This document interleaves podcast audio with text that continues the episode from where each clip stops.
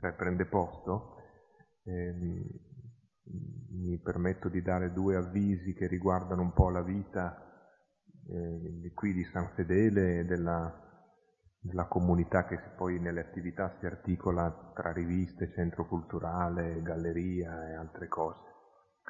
E così mercoledì eh, sera, dopodomani, mercoledì 18, alle ore 21 in, in chiesa, qui avremo un incontro, una testimonianza con Mario Calabresi. Mario Calabresi che è figlio di Luigi Calabresi, è un cognome che nella storia italiana e milanese forse in particolare eh, significa, ha significato e continua a significare molto. Ehm, Mario Calabresi ha scritto un, un, libro, un libro testimonianza, si intitola Spingendo la notte più in là. E, ehm, gli abbiamo chiesto di intervenire nell'ambito di un percorso che abbiamo fatto in quattro tappe e che ha un titolo generale che è Ricercando germogli di compassione. Quindi abbiamo pensato che lui era un buon testimone. E così anche chi vuole riprendere questo stesso tema eh, sul fronte del cinema, sabato pomeriggio alle 15 nell'auditorium eh, rivedremo un film di ormai un po' di anni fa che si intitola Prima della pioggia, dove protagonista una bella figura Cristi. Quindi chi che è interessato, è un film che vinse l'Oscar per il miglior film straniero, e con gli anni come il vino buono è ancora più bello. E adesso ci introduciamo.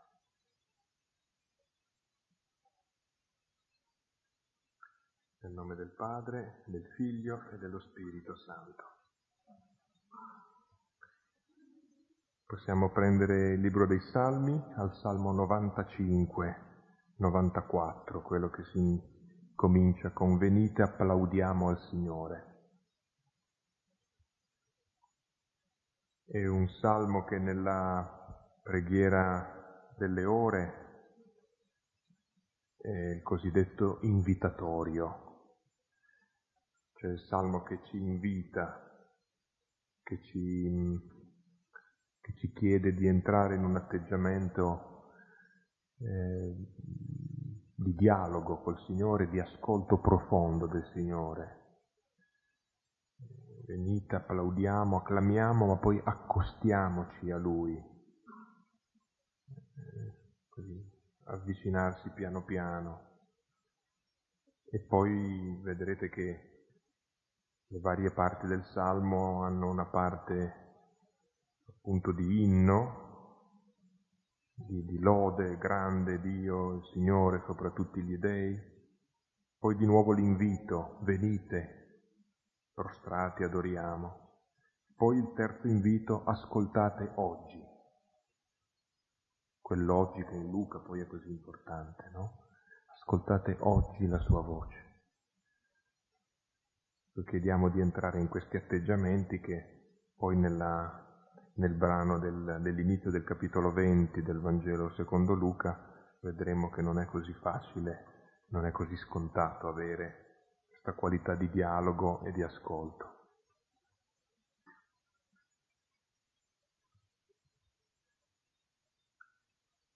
Venite, applaudiamo al Signore, acclamiamo alla roccia della nostra salvezza. Accostiamoci a Lui per rendergli grazie, a Lui acclamiamo con canti di gioia. Poiché grande Dio è il Signore, grande Re sopra tutti gli dei. Nella sua mano sono gli abissi della terra, sono sue le vette dei monti. Suo è il mare, egli l'ha fatto le sue mani hanno plasmato la terra. Venite, prostrati adoriamo, in ginocchio davanti al Signore che ci ha creati. Egli è il nostro Dio e noi il popolo del suo pascolo, il gregge che egli conduce.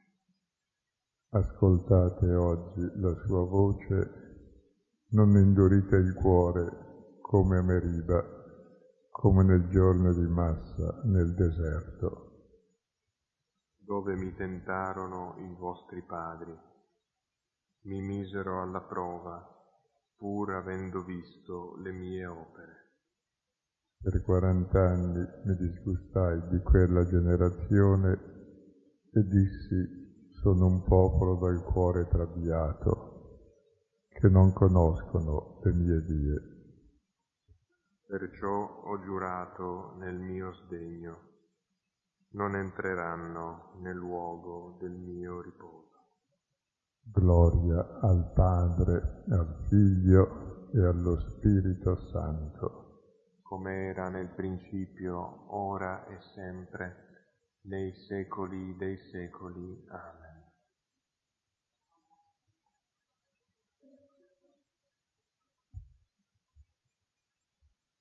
Abbiamo visto la volta scorsa Gesù che entra nel Tempio, arrivato a Gerusalemme con l'asino, è un testo molto importante che Giovanni pone all'inizio del Vangelo, dà il là a tutto il Vangelo. Cosa viene a fare Gesù? Viene per cambiarci la falsa idea di Dio che tutti abbiamo dentro, credenti e non credenti, atei e cristiani. Quel Dio che l'uomo si inventa ecco, per essere bravo religioso e che gli atei negano per difendere l'uomo, ma è sempre lo stesso Dio. E Gesù presenta invece proprio un Dio diverso che viene con l'asino, che non è quel Dio potente, che è legge, che è dovere, che punisce i cattivi, ma è Dio che è la buona notizia, che è padre, che ama perché siamo tutti i suoi figli e vuole solo che viviamo da fratelli. Va a capirlo questo Dio. Non l'abbiamo mai capito abbastanza ed entra nel Tempio con la frusta secondo Giovanni, ecco, Luca è più mite, rovescia i, i tavoli dei cambiavalute, ma il significato è sempre quello, cioè che la casa di Dio non deve essere una spelonca di ladri, un luogo di commercio. E la religione è il tipico luogo di commercio tra l'uomo e Dio. Io faccio delle cose buone e tu in compenso mi garantisci la salvezza, come se Dio andasse comprato. Punto primo. Punto secondo, poi la religione serve per giustificare qualunque potere, qualunque ingiustizia. Basta usare la religione se dice è santa questa ingiustizia. La guerra è santa se è fatta per motivi giusti. Le crociate sono sante se fatte per motivi, le leggi sono sante se fatte per motivi, con la copertura religiosa, anche le più abominevoli. E una volta che Gesù ha compiuto questo, nasce il problema, e lo vedremo adesso nel seguito del Vangelo, il problema che lo porterà in croce, dove davvero sulla croce vedremo chi è Dio, il contrario di quello che pensiamo, Ecco, il problema è con quale potere Gesù fa queste cose. Eh, potere. Gesù rivelerà il suo potere sulla croce e qui c'è la discussione sul potere. Leggiamolo e poi entreremo nel testo. E tutte le discussioni successive saranno discussioni sul potere di Gesù, il potere di Dio, che è molto diverso da come noi concepiamo il potere, anche di apostoli. Anche Pietro ha tirato fuori la spada perché conosceva un altro potere. Anche Giuda il denaro perché conosceva un altro potere. Anche gli altri se ne sono andati perché conoscevano un altro potere. Cioè, quello di essere forti. Quando si è debole è meglio andare via.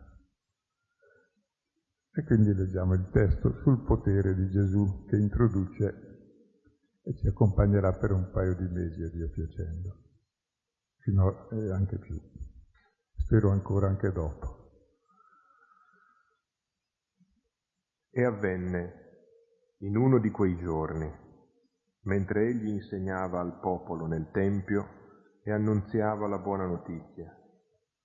Sopravvennero i capi dei sacerdoti e gli scribi con gli anziani e dissero parlando a lui, Di a noi con quale potere fai queste cose, o chi diede a te questo potere?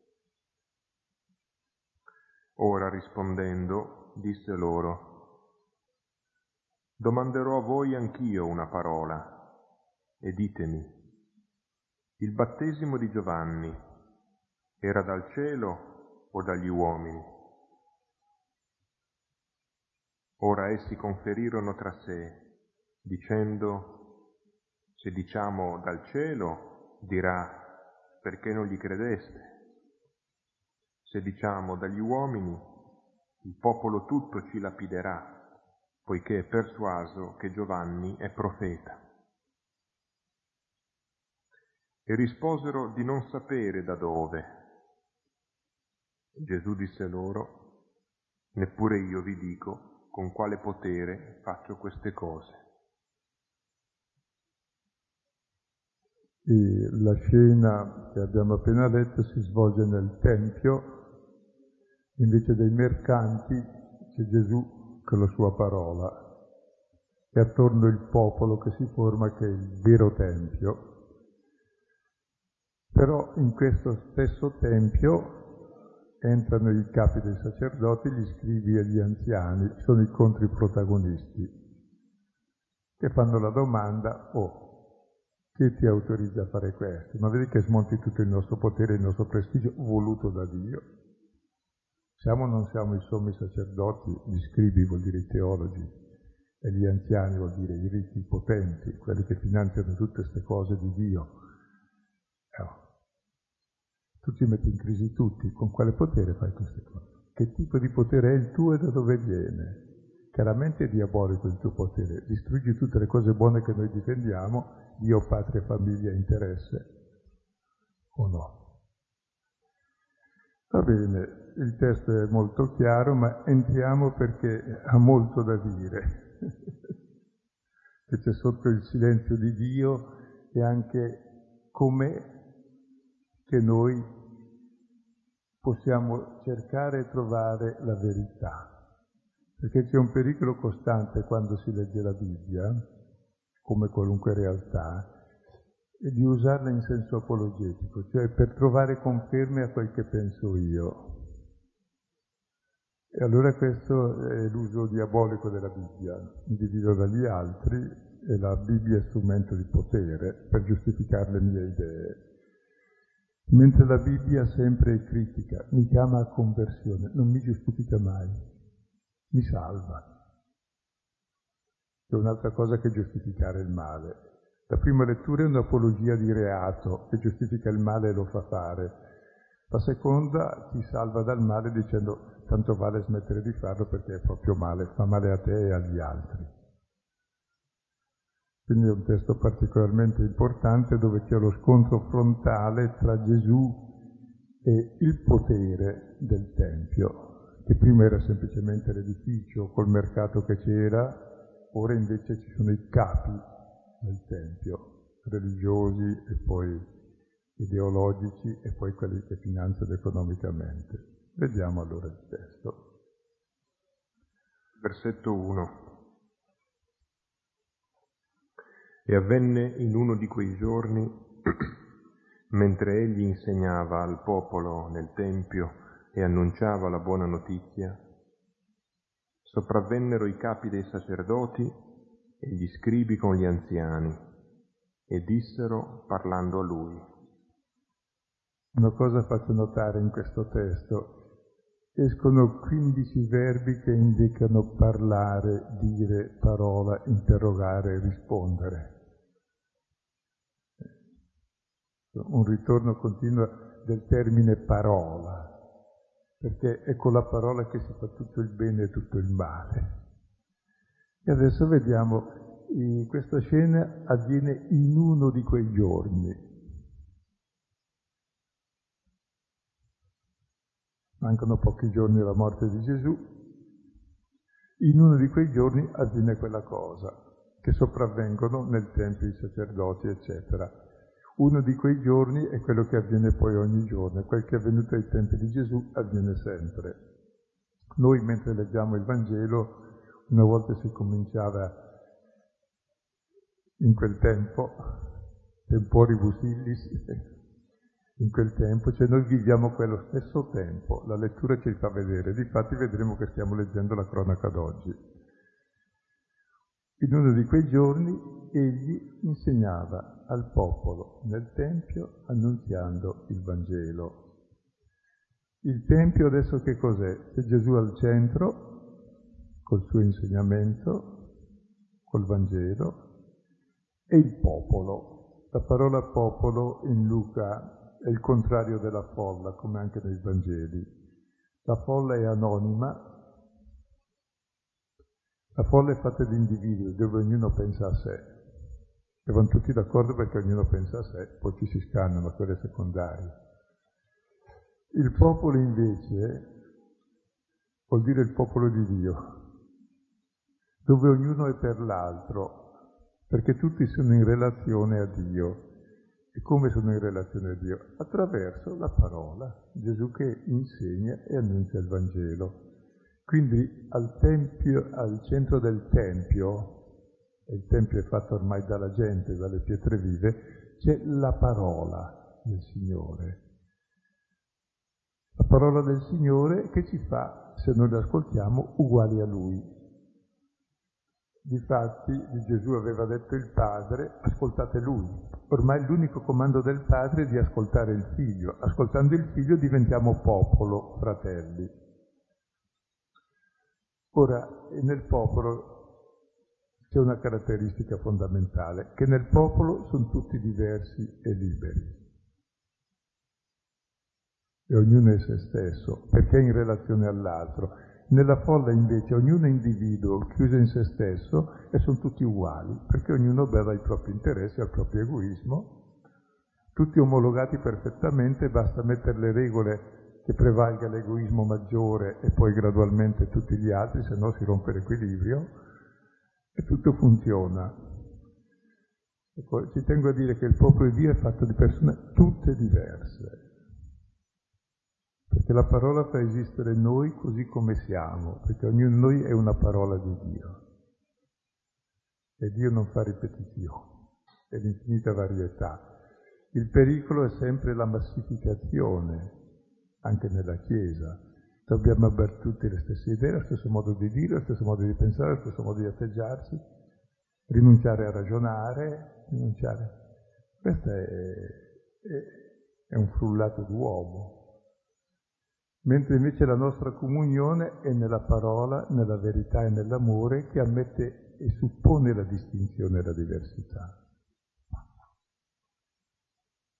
E mi sembra anche, tornando proprio al primo versetto, alla, uno di quei giorni, eh, da una parte c'è questo elemento della, dell'ogni giorno e quindi dell'ozzi di Luca, no? credo magari su questo potrai poi riprendere tu, ma dall'altra parte uno di quei giorni sono quelli che arrivano alla, al compimento della vita di Gesù e alla passione, quindi sono eh, il contesto da cui credo questo brano trae, se possibile, ancora più forza e nella, eh, nella direzione di un compimento ormai prossimo, che, che aggiunge dramma alla, al dialogo o al mancato dialogo, perché in realtà quello che, quello che vediamo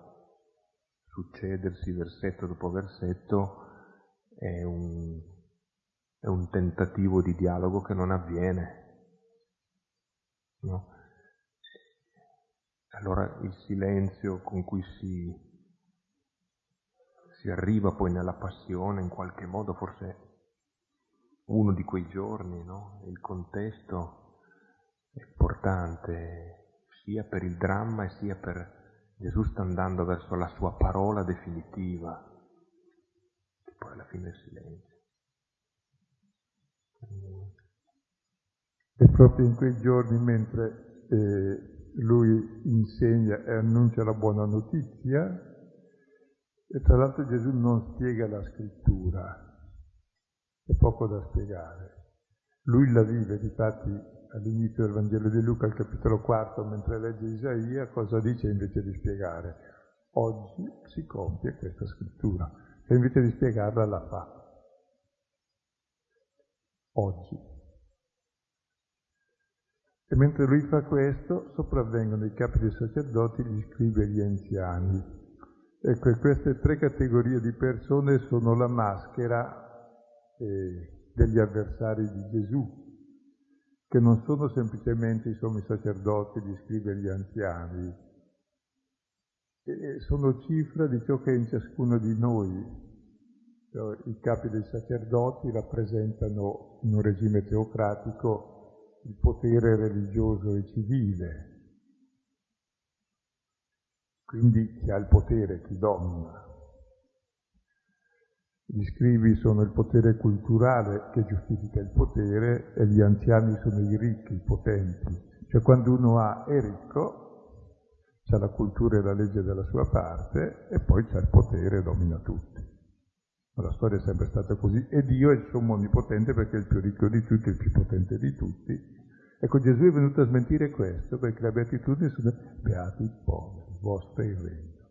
Ahimè per voi ricchi. Quindi la fonte di ogni male è il possesso di cose, di persone e di Dio in fondo.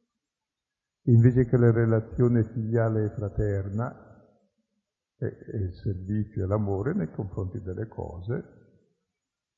La relazione fraterna vuol dire che ci servono per condividere, non per dividerci tra noi e scannarci.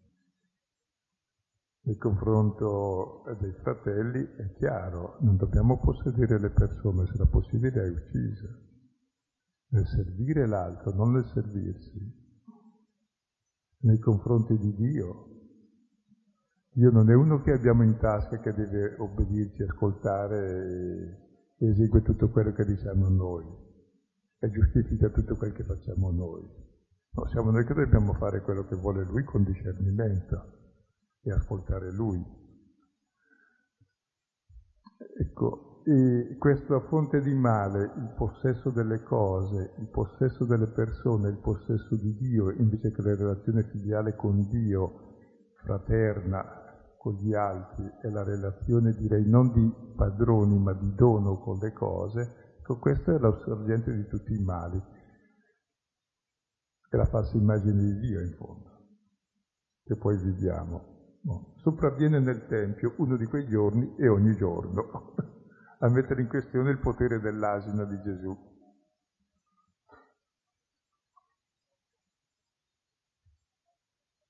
Versetto 2. E dissero parlando a lui, di a noi, con quale potere fai queste cose? O chi diede a te questo potere? Ecco, domandare è sempre una cosa saggia, ma informati. Quindi loro partono bene, anche se partono con un imperativo. Di a noi con quale potere fai queste cose? Le domande sono due. Qual è il tipo di potere e chi te l'ha dato per fare queste cose? Queste cose le abbiamo viste la volta scorsa, di entrare nel Tempio, di rovesciare i tavoli del cambio valute e nel dire non fate della casa di Dio una spelonca di ladri. Cioè nel cambiare il nostro rapporto con Dio. Il primo ladro fu Adamo e Eva che vollero rapire l'eguaglianza con Dio che è il dono che Dio ci ha fatto, non si rapisce ad essere figli, è dono. Quindi c'è tutto un latrocinio nei nostri, nei nostri rapporti con Dio, che Dio è il padrone che dobbiamo derubare o per essere simili a Lui, no? Ecco, quale potere fai queste cose? Cioè di dirci che c'è un Dio diverso da quello che pensiamo. Cioè, quale potere? Perché il potere spetta a noi, noi siamo i sommi sacerdoti, noi siamo i teologi, gli scrivi, noi siamo gli anziani che sovvenzionano gli uni e gli altri. quelli che hanno... Come fai a opporti a noi? Noi siamo voluti da Dio, garantiamo l'ordine del Tempio, garantiamo tutto. Quale potere? La parola potere vuol dire possibilità. Ci sono due tipi di poteri, due tipi di possibilità. C'è il potere dell'egoismo, che è possedere le cose, le persone e Dio stesso, che diventa violenza, divisione, morte, menzogna. E c'è il potere, la possibilità dell'amore,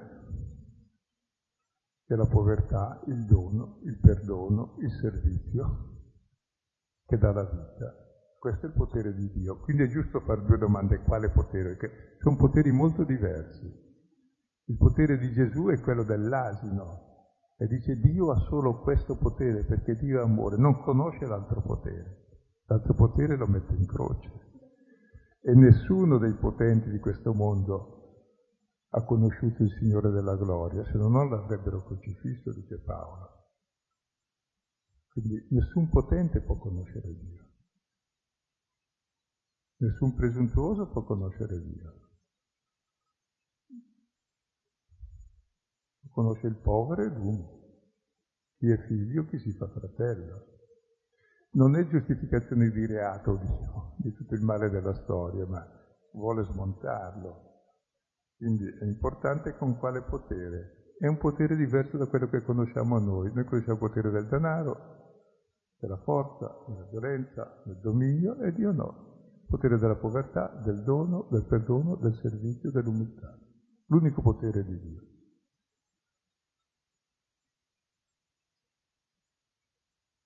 Poi c'è anche la domanda sul chi, no? E, beh, poi noi, forse è un po' un vizio italiano, le dietrologie, eccetera, ma siamo, no? chi, chi, chi o, o, che cosa, quale interesse c'è dietro, no? Vorrebbe dire quali interessi difendi, insomma, alla fine, va bene, cacci questi, ma dici chi vuoi mettere al loro posto in qualche modo. Quindi, è importante perché, tra l'altro, la parola potere in ebraico shaltan, che è la stessa parola di sultano, è l'attributo di Dio, che è l'onnipotente. Ecco, l'onnipotenza di Dio è diversa da come lo pensiamo noi e si rivelerà sulla croce. L'onnipotenza di Dio è amare e servire, non dominare.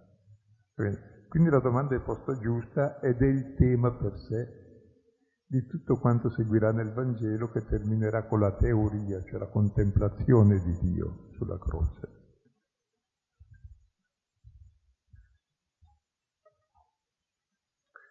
Versetto 3. Ora rispondendo disse loro, domanderò a voi anch'io una parola e ditemi, il battesimo di Giovanni era dal cielo o dagli uomini? Gesù era un buon gesuita, rispondeva con le domande. Quelli che sono venuti dopo che lo fanno ma un po' meno bene. Meno vede.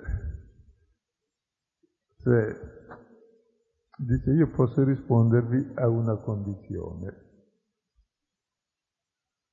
che non è una condizione arbitraria, come vedremo dal seguito, gli chieda su Giovanni Battista, che è l'ultimo profeta che ha chiamato alla conversione. Allora domanda loro, il potere di Giovanni che chiama alla conversione, a cambiare vita, da dove viene? Se non capisci il potere del profeta che ti chiama a cambiare vita, tu non vuoi capire la verità. Quindi non ti posso rispondere. Solo se tu mi rispondi su Giovanni, che ti chiama a conversione, allora puoi capire il potere di Dio. Ma se tu vuoi giustificare il tuo potere di sommo sacerdote, di teologo, di anziano e di ricco, non puoi capire chi è Dio, perché Dio è il contrario, come ha detto appunto il Battista, che ha due mantelli di uno al fratello, eccetera, tutte le storie che ha detto il Battista sulla conversione in modo concreto. Quindi rispondimi prima a queste cose. Quindi la domanda di Gesù vuol creare il presupposto perché sia possibile una risposta. Cioè, se tu non accetti di cambiare, non puoi capire nulla perché capire vuol dire cambiare idea.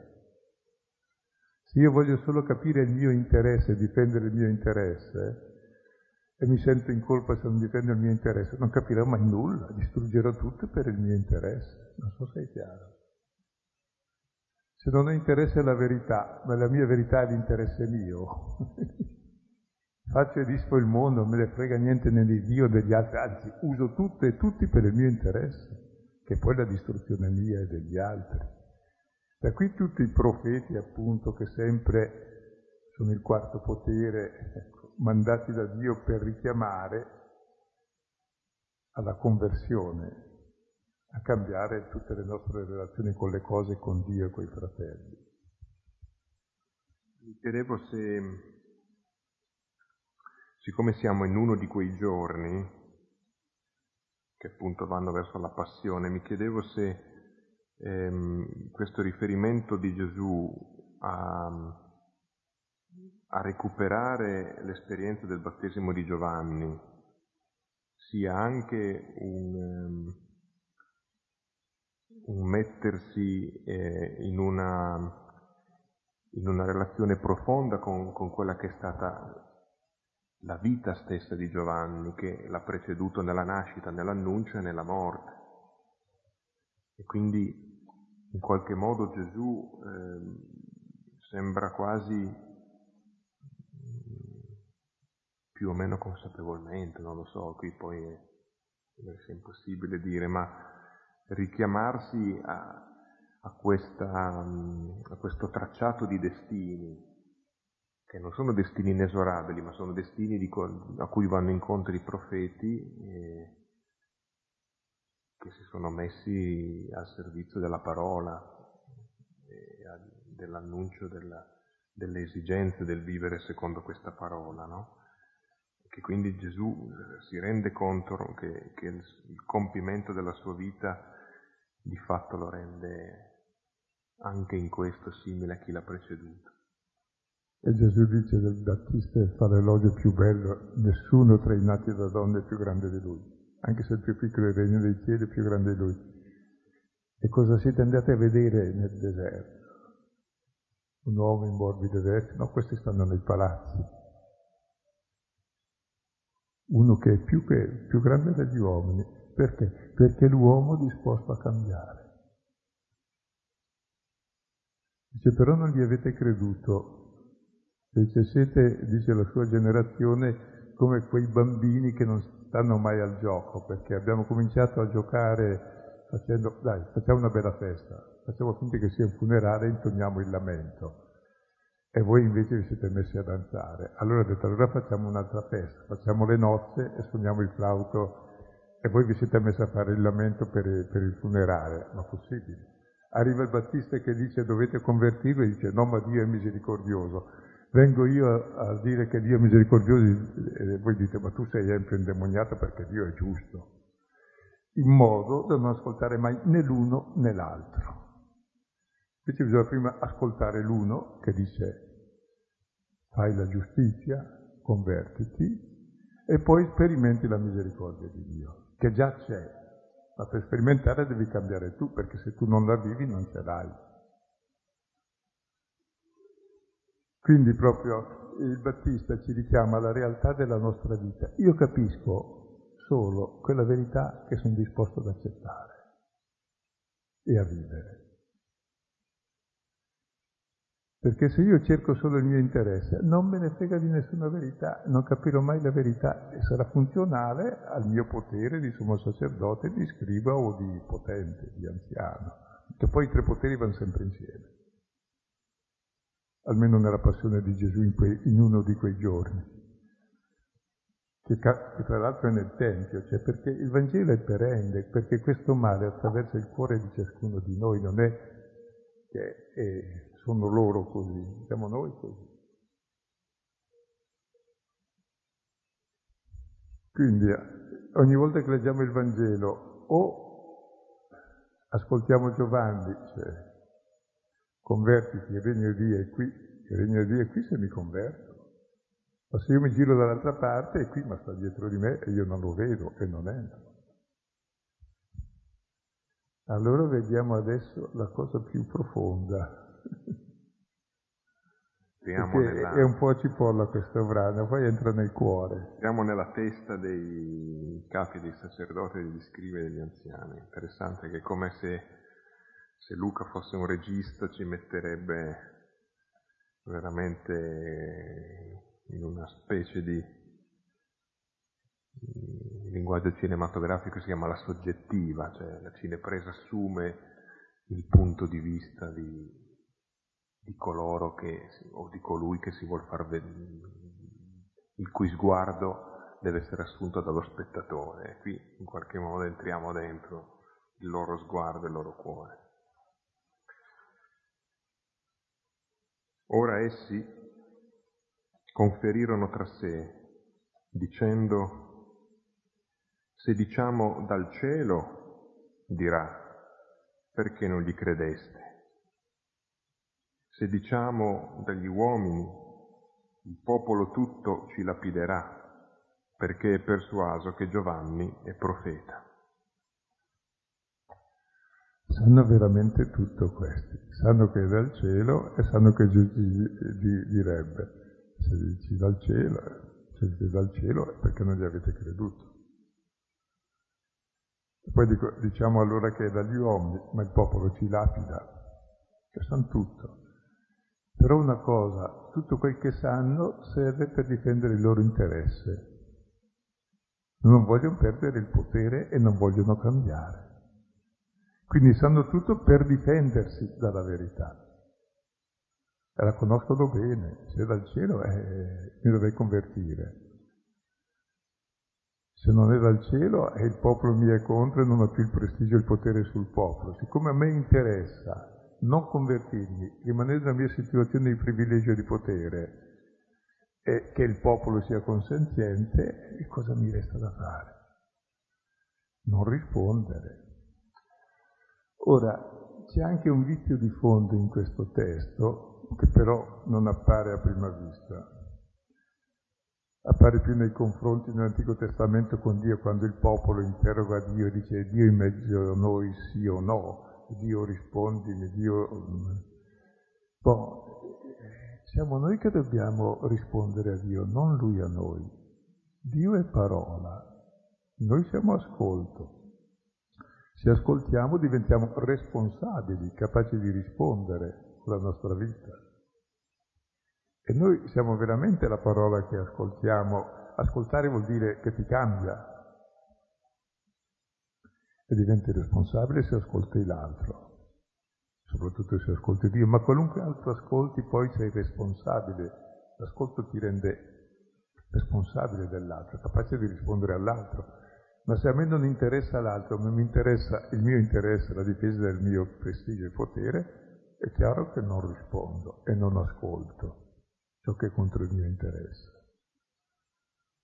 Quindi si maschera in fondo quello che oscura la nostra conoscenza, è l'interesse implicito o esplicito, qui è esplicito perché sono ben coscienti. Però evidentemente questo interesse è divino e sacrosanto, perché questo interesse è dei sommi sacerdoti, degli scrivi che sono i teologi e degli anziani che sovvenzionano tutto, cosa santissima questa Trinità che sta insieme. D'altra parte, ehm, d'altra parte qui eh, mh, sembra quasi di poter cogliere una sorta di, ehm, certamente di chiusura, ma anche di chiusura un po' angosciosa, cioè ehm, la, il ragionamento che fanno queste persone è totalmente difensivo, esclusivamente difensivo. Allora, poi ha una sua brillantezza, nel senso che si sanno muovere e trovano il modo di non dire per non scoprirsi, per non mettersi in gioco, perché non cambi nulla. No? Però dietro c'è un, eh, come dire, un, un senso di assedio senso, non so se, se, se, è corretto cogliere questo, ma mi sembra comunque una, una risposta brillante ma angosciosa, angosciosa perché è tutta difensiva, non, non, non, c'è nessuna, eh, nessun appiglio per en, entrare in qualcosa di più profondo. Una persona che vive così e che è costretto a difendere e rispondere semplicemente difendendo le proprie posizioni e vive male. Ma sai che ci riusciamo già fin dall'inizio da Adamo che funziona bene? Adamo dove sei? Mi sono nascosto. e tra l'altro fin dall'inizio la domanda è, è, già angosciante, con quale potere fai queste cose? cose? Il potere spetta a noi. Tu vieni a togliere questo potere. Chi l'ha dato a te questo potere che ha dato a noi? Quindi davvero eh, avvertono che sono già finiti, però non sono mai finiti perché in uno di quei giorni capita sempre fino alla fine del tempo, fino a quando io mi converto e devo farlo ogni giorno perché ogni giorno poi lego l'asinello che ho slegato un momento, poi lo rilego, perché conosciamo ben altri poteri sempre, quello dell'egoismo, eh, del proprio tornaconto, che prevale, però un po' alla volta è smontato, cioè è già morto quel potere anche se rinasce sempre, ma rinasce morto e per la morte.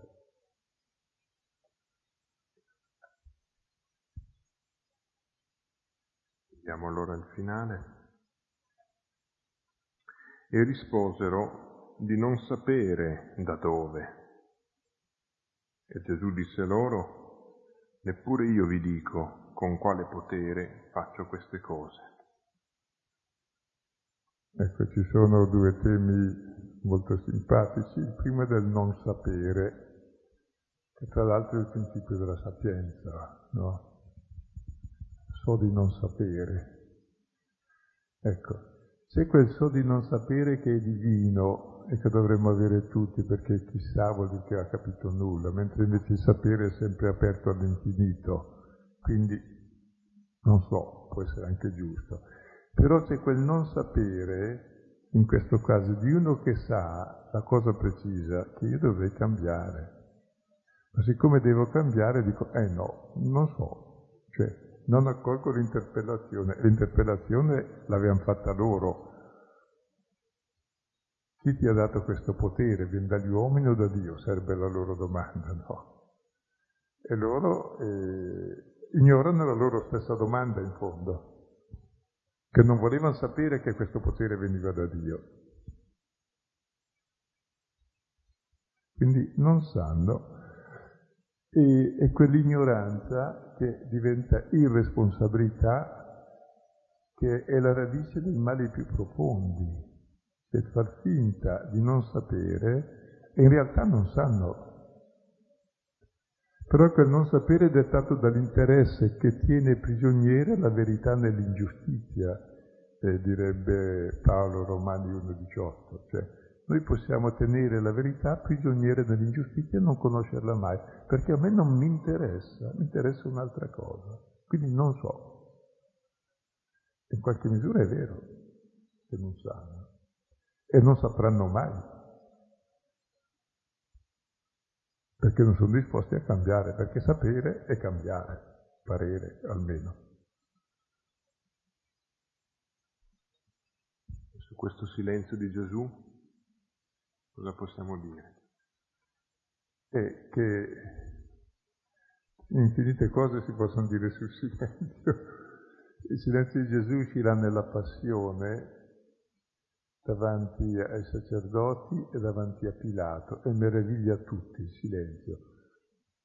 E lo vedremo poi quando arriveremo alla passione i vari significati del silenzio di Gesù, ma il primo più immediato, siccome si tratta già dell'inizio del processo a Gesù qui, e poi lo si vedrà nel processo formalmente, se l'accusato risponde dimostrando che l'accusa è sbagliata, colui che accusa deve essere condannato alla condanna alla quale avrebbe dovuto essere stato condannato, accusato da loro. Che vuol dire che se Gesù rispondesse e mostrasse di aver ragione, dovremmo finire in croce noi. E allora il silenzio cosa vuol dire? è una grande parola.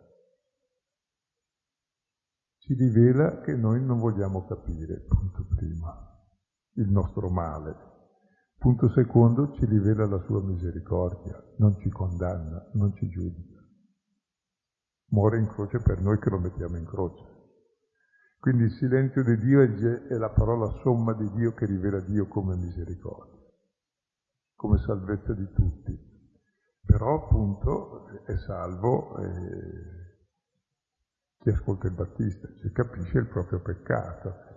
E mi sembra che il silenzio di Dio smascheri il più grande peccato, in fondo, che non voler rispondergli, cioè non volerlo ascoltare, questo è il grande peccato. Ascoltare solo se stessi. E c'è gente che ascolta solo se stesso, il proprio interesse e si sente in colpa se fa diverso e non capirà mai la verità.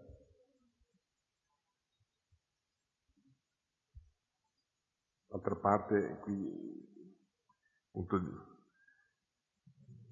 credo che sia riconoscibile no? una, eh, una sorta di umorismo anche di Gesù in qualche modo, anche se il contesto, abbiamo detto, è drammatico i giorni sono quei giorni, ehm, la chiusura dei capi degli scribi è definitiva, dunque tanto più dolorosa per Gesù. E nello stesso tempo la risposta nel contesto di questo dialogo, ehm, che poi appunto ha un non dire, dunque un silenzio che, che rivela, che si, che si rivela ancora compiutamente nella passione, però qui è anche riconoscibile in qualche modo una, un modo, come dire, mi verrebbe da dire umoristico, cioè, se, se, siamo qui tra noi, insomma, come dire, no, eh, qualche cosa che anche Qualche volta Giovanni ha questa ironia di Gesù, no? che è un'ironia non distruttiva, un'ironia che vuole far emergere anche le contraddizioni dell'altro. No? Evidentemente Gesù non vuole chiudere, eh, non lo fa con nessuno, dunque neanche con questi capi e questi scrivi. Però fa emergere in modo anche, diciamo pure mettendo tragicamente in ridicolo questa difesa che li chiude, che li, li fa stare nella loro angoscia, nei loro, nei, nei loro atteggiamenti totalmente difensivi. No? Se voi non rispondete, io non vi posso rispondere. Se il dialogo non c'è, il dialogo eh, si fa in due. E pensavo anche al grosso tema del silenzio di Dio, no? E nella storia se ne è parlato a lungo, ogni tanto se ne parla, anche nella Shoah, nelle guerre, dov'è Dio, dov'è Dio? E beh, è quello che stiamo ammazzando, è lì. Il silenzio di Dio è la croce.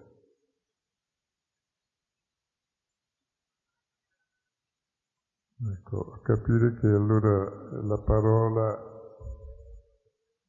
più potente di Dio è il suo silenzio, che è la croce, che ci salva, che però svela le due verità profonde, cioè l'imbecillità del nostro egoismo di sommo sacerdoti, scrivi anziani, cioè di gente che brama il potere a tutti i livelli, e la sovranità di Dio che è veramente amore e misericordia e dà la vita per noi che siamo così. E capire questo potere di Dio che è quello dell'asino che abbiamo visto, è quello del suo pianto, è quello che entra nel Tempio e distrugge la falsa immagine di Dio e quindi la falsa immagine d'uomo che ci tormenta tutti e ci chiude nell'autodifesa per paura. Ecco, questo testo adesso ci introduce già direttamente nei temi che svolgeremo successivamente più articolati del tipo di potere di Dio che poi culminerà sulla croce e nella resurrezione. Che è il potere di vincere la morte e la violenza. Per la, l'approfondimento e la preghiera, oltre al Salmo 95, che è quello che abbiamo eh, detto insieme nella preghiera introduttiva, si può eh, rivisitare alcuni profeti, quindi Amos, capitolo 8, versetti dal 4 al 12. C'è naturalmente Isaia, Isaia 1, dal versetto 1 al 20. E poi anche Isaia 45, versetti 9 e Luca 7, 21, 35.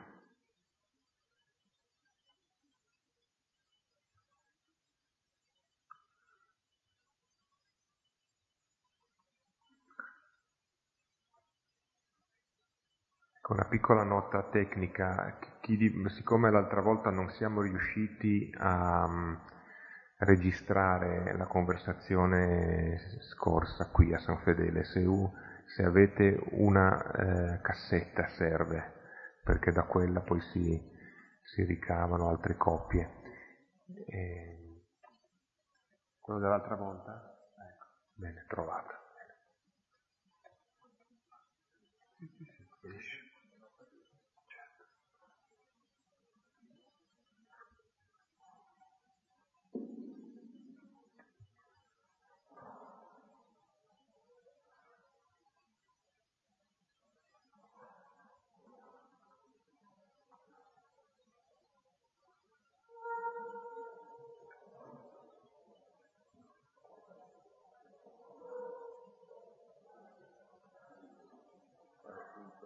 detto io scelgo il tuo, lui non capisce il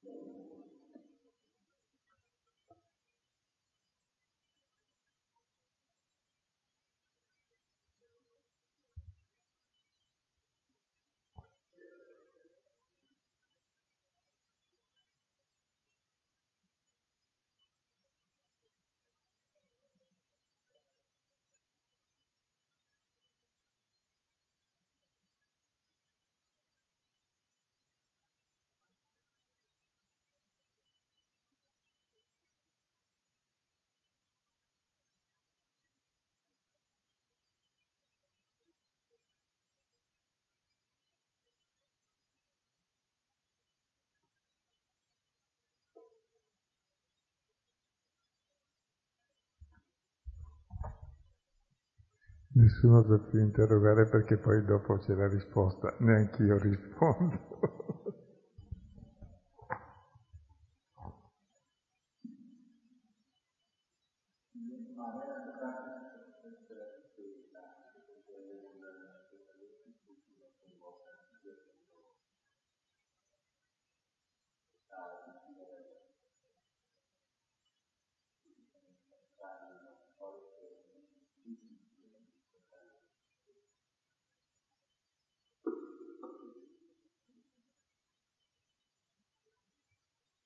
E davvero il problema di ciascuno di noi è sapere ascoltare e rispondere all'altro, per essere responsabili.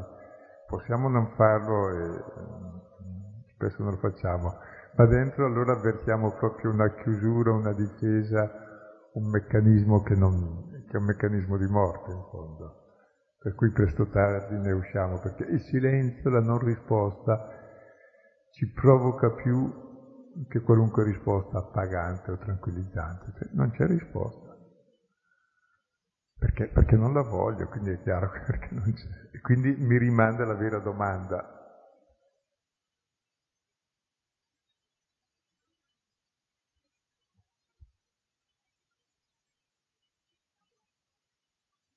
Perché uno non capisce con la testa, ma con la vita, cioè la vera comprensione è come vivi. Poi è chiaro che c'è sempre dissonanza tra la nostra vita e cosa desideriamo. Riconoscere questa dissonanza è molto umano e capire i propri errori e chiedere perdono.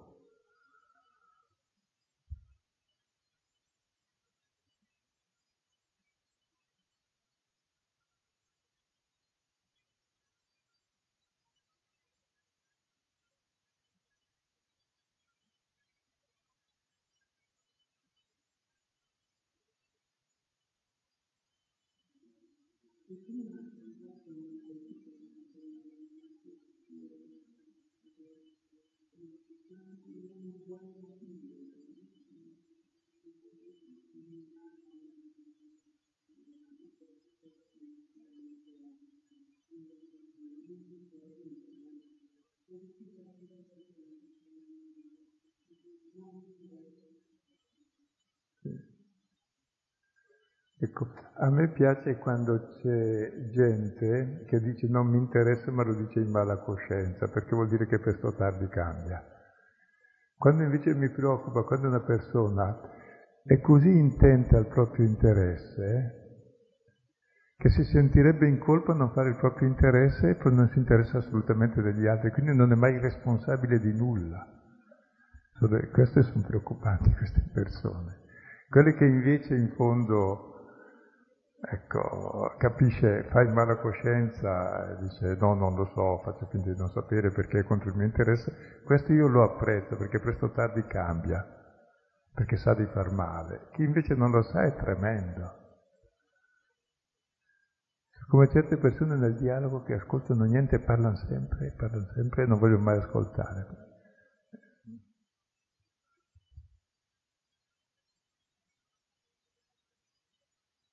Se per caso rispondi alle domande te ne fa un'altra e poi un'altra e un'altra, non ne frega a me delle domande. Il dialogo è un'altra cosa che ci si scopre reciprocamente, ci si ascolta e si cresce. Tra l'altro questo potere della parola no, che vale nei confronti di Dio, poi vale anche in tutte le relazioni. Che potere ha la parola? Ha potere nella misura in cui mi chiama a cambiare le mie idee, le mie relazioni perché ascolto l'altro. Questo anche nei rapporti di coppia, d'amicizia, nella chiesa, dappertutto, insomma.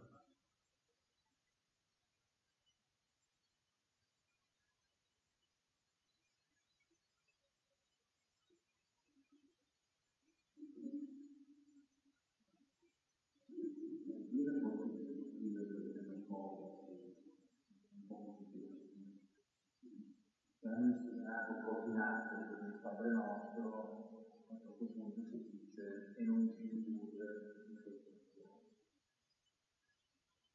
Quindi si fa vedere che Dio non si può indurre, perché non può fare quello che si dice. E tu volevo dire, perché volevo dire se è corretto o no? Sì, non corretto. No, è stata corretta, sì, perché è scorretta. Però nella messa di Ancora sì, perché l'abitudine poi cambia lentamente. Solo il secondo cosa, quando le soluzioni mi sono fatto sentire Dio, che la potenza di Dio sta nella sua, nella sua misericordia nei miei cose. Lentamente mi sto abituando Dio manifesta il suo potere in un altro modo quindi, vabbè, certe cose, eh, la Shoah, altre cose, veramente, eccetera, sono sviluppo del male, senso dell'uomo contro l'uomo che non senza nulla. Però ci sono delle, delle cose che capitano, dell'esperienza che mi tocca da vicino, ovvero sia ho una nipotina di 4 anni che è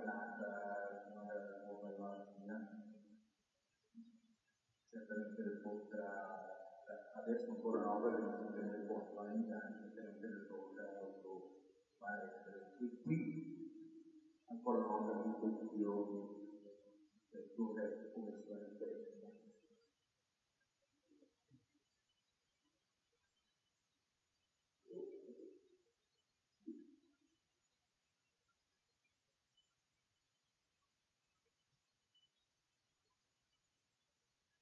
E una domanda simile ce la possiamo porre proprio sulla croce di Gesù, dov'è che si manifesta Dio? Proprio lì.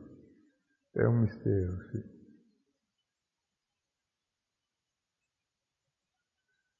E anche mm, chiaro che chi è dentro le parole non servono, però c'è l'amore se non altro.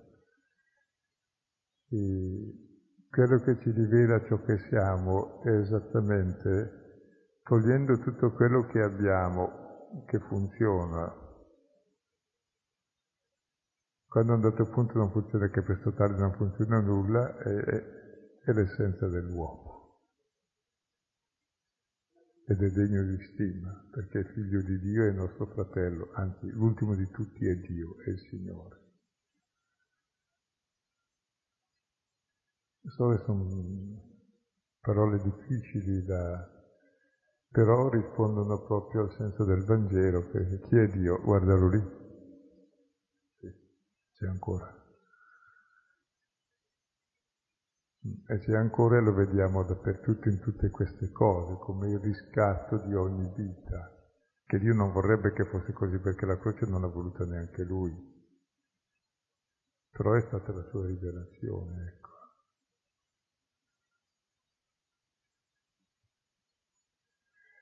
Il, il male così e il dolore certamente ci interpella molto e mette in crisi la nostra immagine di Dio e allora forse comprendiamo perché Dio è finito sulla croce.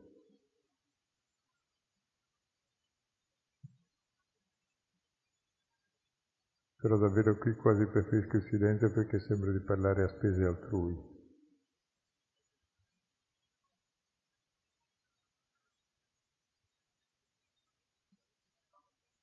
Però è una cosa che ci tocca a tutti presto o tardi in un modo o in un altro, ecco, una o l'altra.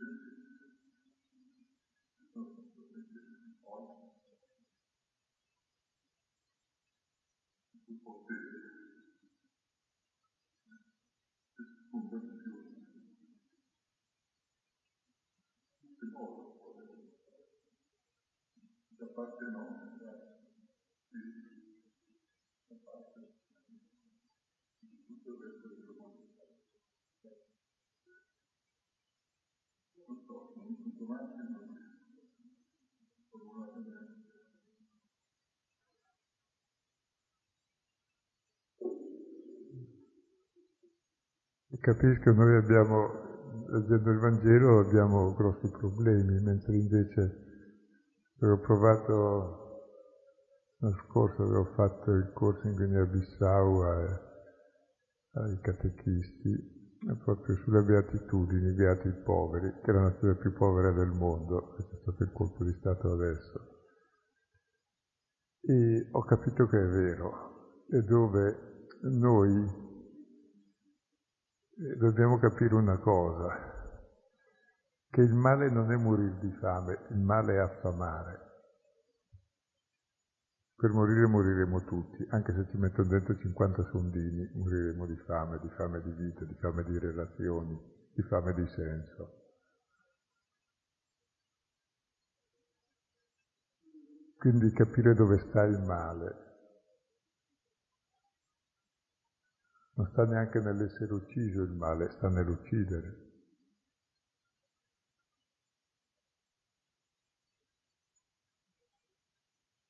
Il male sta nel farlo, non in chi lo subisce, questo ci meraviglia, per questo lo facciamo.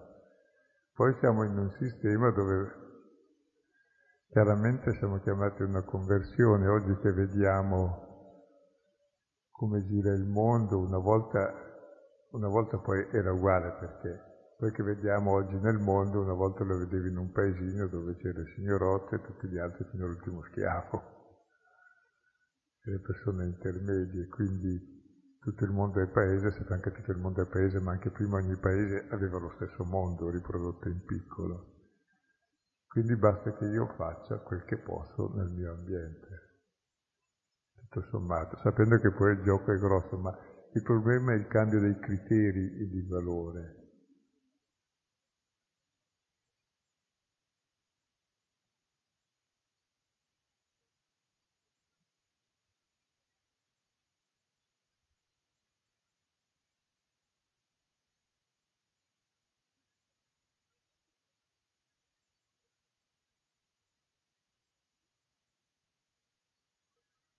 Comunque se da questa sera imparassimo che per ricevere risposte da Dio dobbiamo rispondere a quello che ci chiede, come anche con ogni persona, insomma, per, per un dialogo dobbiamo ascoltare e rispondere veramente, metterci in gioco, ecco avremo già capito una cosa grossa.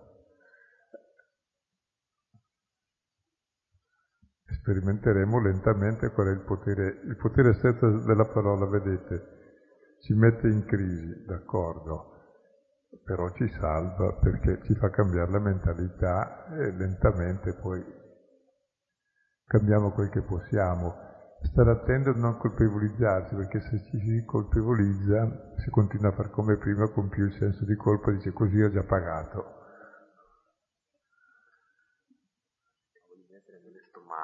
Sì.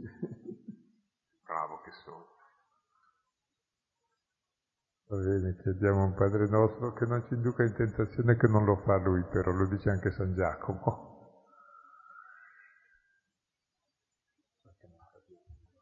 Fa che non cadiamo, sì, sarebbe la... Che è anche il dialogo, no? Nella, nella preghiera che è scaturita dal cuore di Gesù in dialogo col Padre. Padre nostro che sei nei cieli, sia santificato il tuo nome, venga il tuo regno, sia fatta la tua volontà, come in cielo così in terra. Dacci oggi il nostro pane quotidiano, rimetti a noi i nostri debiti, come noi li rimettiamo ai nostri debitori, e non ci indurre in tentazione ma liberaci dal male. In nome del Padre, del Figlio e dello Spirito Santo. A lunedì.